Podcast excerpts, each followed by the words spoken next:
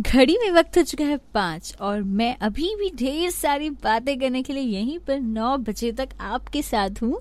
आप सुन रहे बिलासपुर का नंबर वन रेडियो स्टेशन अपनी आज श्रेया के साथ 94.3 माय एफएम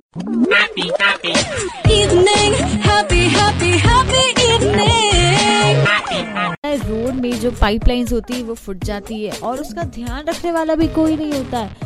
तो वो पानी वेस्ट होता रहता है बहता रहता है, जिससे अब थोड़ा बिलासपुर में भी कमी होते जा रही है पानी की और सिरगिट्टी में क्या है, पानी की कमी बहुत ज़्यादा हो गई है।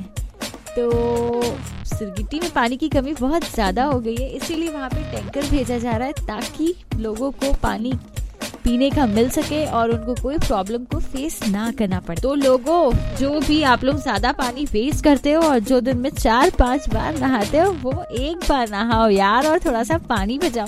मैं ये नहीं बोल रही हूँ कि नहाना छोड़ दो एटलीस्ट एक बार नहाओ दिन में। मैं भी एक ही बार नहाती हूँ, पानी बचाओ।